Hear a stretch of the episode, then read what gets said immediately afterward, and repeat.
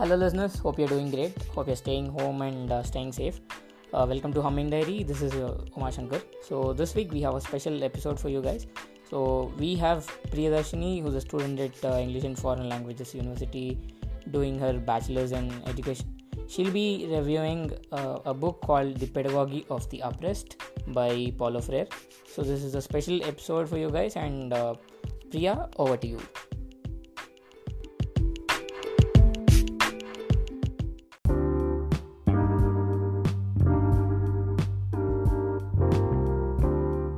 Hello everyone, this is Priya speaking on Paulo Freire's book Pedagogy of the Oppressed. As a student of education and hopefully as a future teacher, I think the text holds immense significance as it provides us with a framework to teach students from various socio-economic backgrounds. The text also makes us recognize that as teachers, we have a great social responsibility because contrary to what we believe, teaching can never be an apolitical act.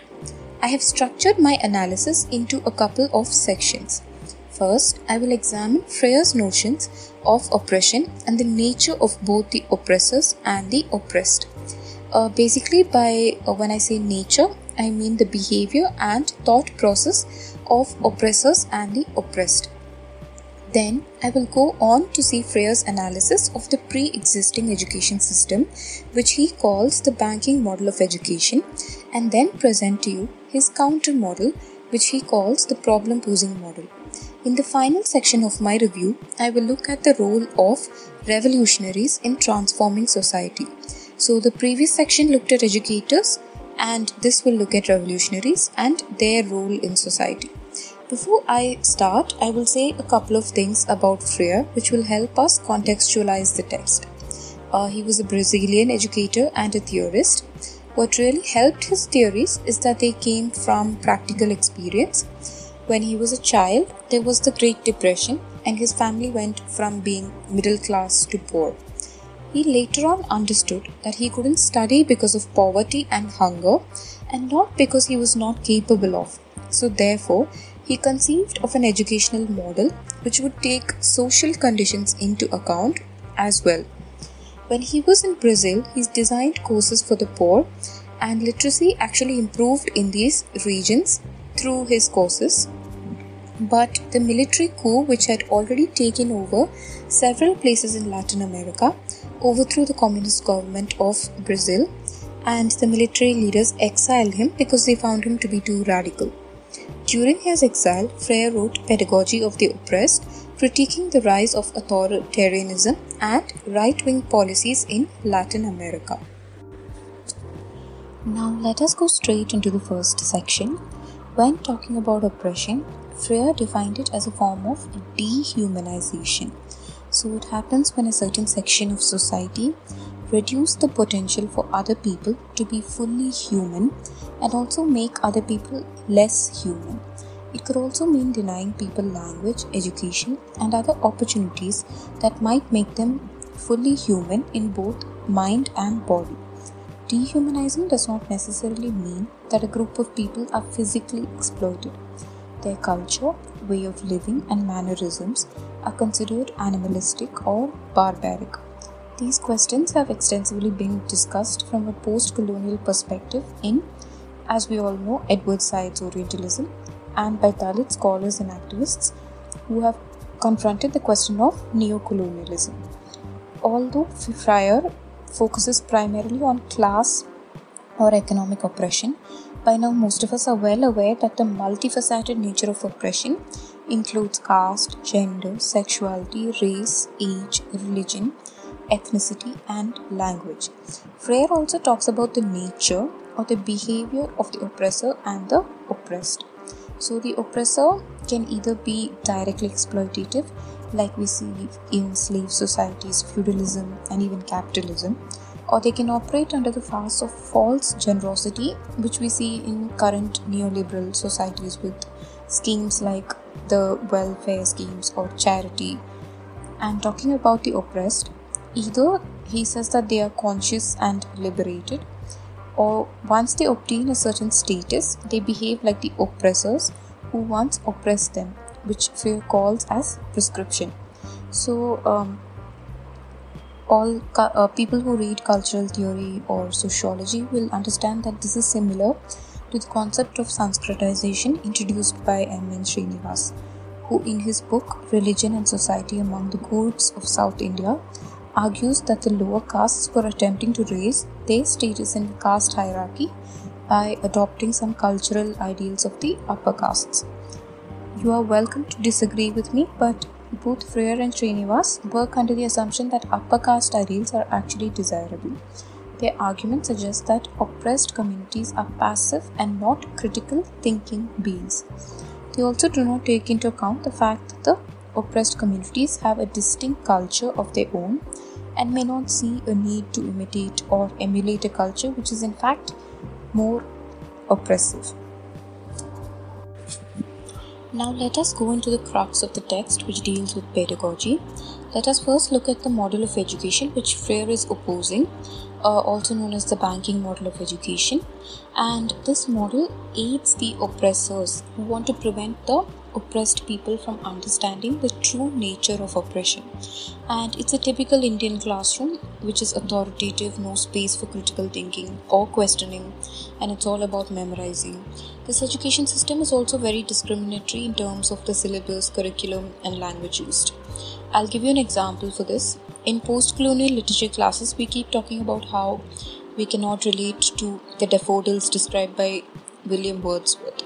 But a year or two ago, I realized that students from marginalized communities find both the content and language in school classrooms as alien as we find daffodils they are forced to adopt one standardized language and their cultural traits especially the dalit and adivasi communities are much different from us uh, Kancha Ilaiah briefly touches upon this in his book Why I'm Not a Hindu.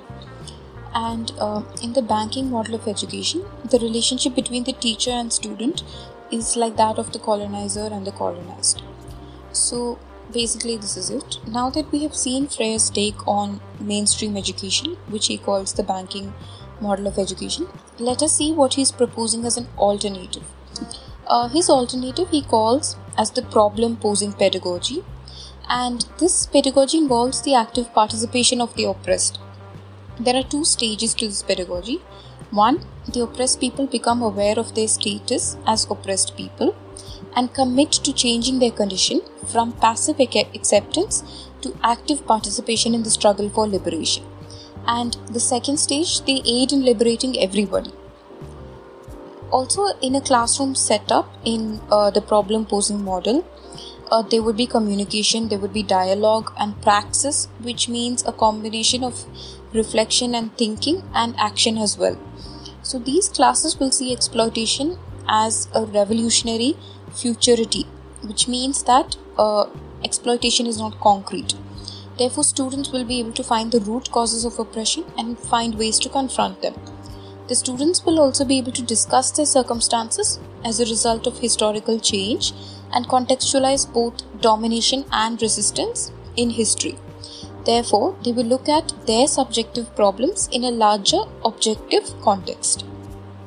Students will also be taught other forms of oppression and struggles which are happening all over the world so that they can find patterns, uh, connect to those, and express solidarity with those as well. So, the curriculum, syllabus, and content for the classes will come from the experience of the oppressed themselves. They will enter into a dialogic relationship with their peers and teacher to investigate problems and solutions both at home and outside.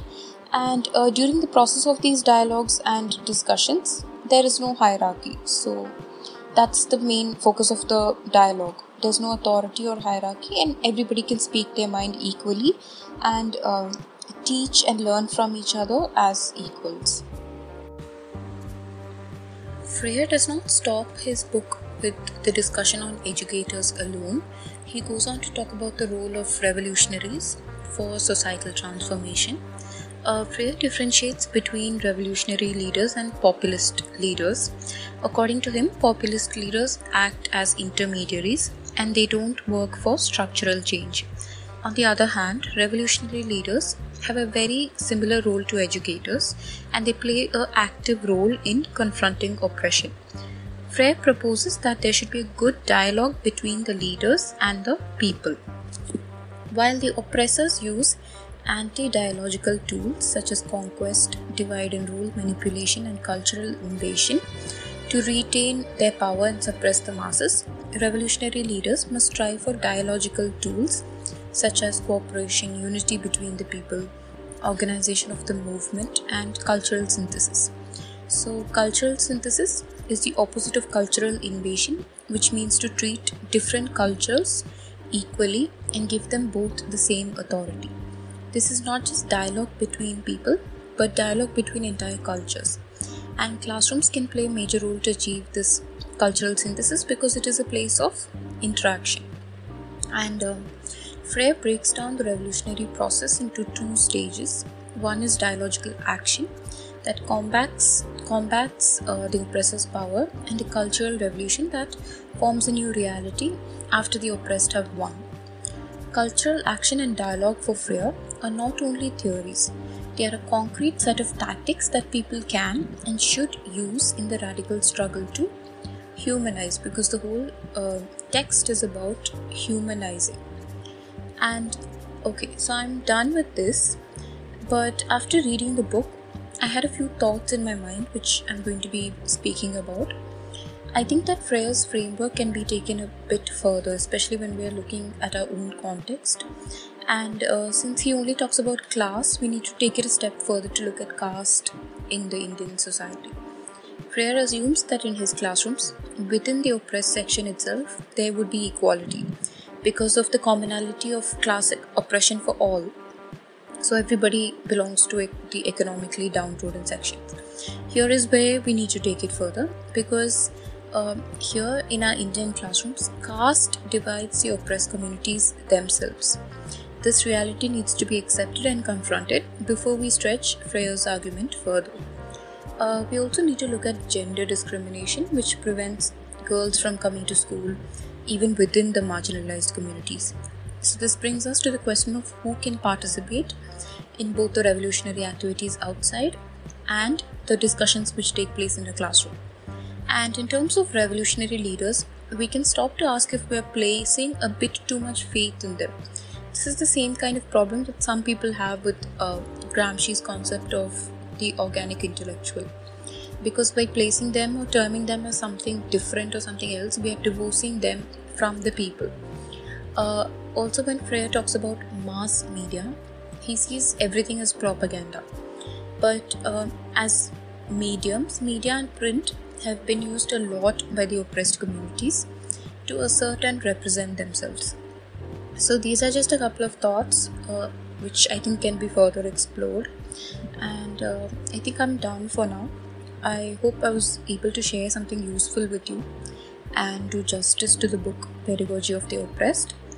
Uh, I would like to thank Uma Shankar for letting me be a part of this podcast, his podcast, and also Alfred for editing the recording. And to all of you, thank you for listening. And please do message me if you have any comments or feedback, if you, or if you want to talk about the text. Thank you so much.